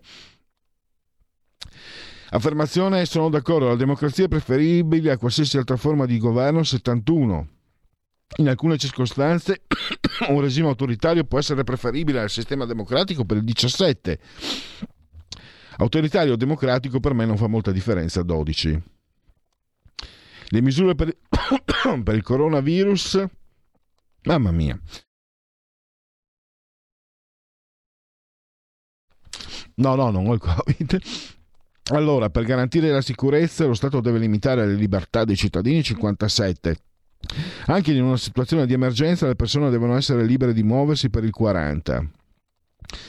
Eh, poi eh, si discute se sia meglio governare siano tecnici o politici. Politici eletti dai cittadini per il 48, tecnici con competenze riconosciute 44. E questo è un brutto dato, se posso dirlo. Eh, e poi infine, con quale affermazione si direbbe maggiormente d'accordo? Il paese ha bisogno di essere guidato da un leader forte, il 60%. Che chiude questo lungo giro e passiamo di di sondaggi. Passiamo velocemente ai Genetriaci Unplugged. Oggi è il trigesimo giorno di Frimaio, mese del calendario repubblicano. Per eh, tutti eh, eh, mancano, per i gregoriani mancano 11 giorni alla fine, per tutti è un lunedì, lunis 20 eh, di dicembre, anno domini 2021. Allora, George Roy Hill, un regista che di, la stangata Benito Lorenzi, Veleno, giocatore dell'Inter, eh, Giampiero Albertini, Muggiorese, gli incontentabili, TV, cinema, Piero Bassetti, che è stato il primo presidente della Lombardia, democristiano, Renzo Bigatti, in arte Renzo Palmer, attore milanese, eh, i fumetti in tv, Guido De Maria, Gulpi, fumetti in tv, e l'ultimo chiuda la porta. Osvaldo Bevilacqua, il rosso di Sereno Variabile, Uri Geller che fu smascherato da Piero Angela. Lui pensava, lui si, si contrabbandava come guaritore, eh, una sorta di mago dalle capacità extrasensoriali, invece poi si dimostrò che era tutto una truffa. Scusate, anche attraverso anche attraverso varie testimonianze. Per esempio, se lui andava in Irlanda, eh, sapeva che controllavano le bosse perché c'erano gli attentati, metteva un suo collaboratore a vedere a guardare dentro queste bosse. Poi allora lui a un certo punto sento che la signora nella terza fila dentro la borsa ha un fazzoletto giallo e tutti uh... no, c'è, c'è il trucco. Eh, Dick Wolf, produttore televisivo Law and Order, Boris Maccaresco da Belgrado, ha voluto sposarsi con il vestito della nonna. Era bellissima, ma la nonna moriva di freddo. È un comico del, dello Zelig, eccetera, di, scomparso un po' di anni fa. Non ha età, Gigliola Cinquetti, Giancarlo Brangiardo, Istat, che è nativo di Arona. E, presidente dell'Istat, Alan Parson Project, poi Giuliana Sgrena, che costò la vita a Nicola Calipari in un certo senso, indirettamente la grandissima Jennifer Gutter, Alex di Un lupo manaro americano a Londra, La fuga di Logan, Sergio Vastano, bocconiano di Drive-In, Martin Schulz, eh, spacciato come un grande leader della sinistra europea con i precedenti alcol- alcolici, poi eh, fu cancellato alle penultime elezioni, le elezioni di quattro anni fa in Germania. E mi ricordo ancora il giorno prima facevano vedere le sue interviste su Repubblica, lo contrabbandavano come un super. Vabbè. Ring My Bell cantava Anita Ward, Freddie Spencer che trasformò il motociclismo dalla 250 alle 500, diceva di avere una super vista. Eh, lui diceva che si metteva un passaggio a livello, eh, si ricordava tutte le facce delle persone ai finestrini quando passava il treno. E Chiara Francini, prosperosa attrice fiorentina, Giorginio, Jorge Luis Freio, che aveva il trisnonno di Vicenza e che è arrivato terzo al pallone d'oro di calcio. E restando nel calcio, il fuoriclasse di origine camerunese francese del PSG Kylian Mbappé, fantastico. E adesso tre minuti un estratto di Marco Maggioni per qui Parlamento, poi giustizia fatta con Alessandro Marelli e poi area di servizio con uh, il grande Marco Castelli. Buon proseguimento e grazie a Federico e a voi che avete scelto RPL. Qui Parlamento. Sì, grazie Presidente, Governo onorevoli colleghe e colleghi. Già chi mi ha preceduto, il Presidente Battelli, il collega De Luca, hanno ricordato la tempistica a dir poco lunga che questo provvedimento ha avuto nel corso ormai quasi degli ultimi, degli ultimi due anni. La legge europea che serve appunto ad apportare quelle modifiche all'ordinamento per andare a modificare eh, e a sanare i precedenti recepimenti oppure le infrazioni che ci arrivano dall'Unione Europea arriva finalmente oggi qui in aula e questo ci dà modo di riflettere su tanti aspetti, aspetti che toccano la parte più procedurale, toccano la parte istituzionale e partono ovviamente da un testo, un testo che, lo ricordiamo, non nasce con questo governo, nasce con il governo eh, Conte bis, quindi una maggioranza indubbiamente più politica rispetto a quella attuale. Si ricordavano prima le date, quindi un testo presentato il, 29, il 21 di settembre del 2020, che è iniziato l'iter qui alla Camera il 27 ottobre del 2020 e approvato agli inizi di aprile, sempre invece del, 2000, del 2021.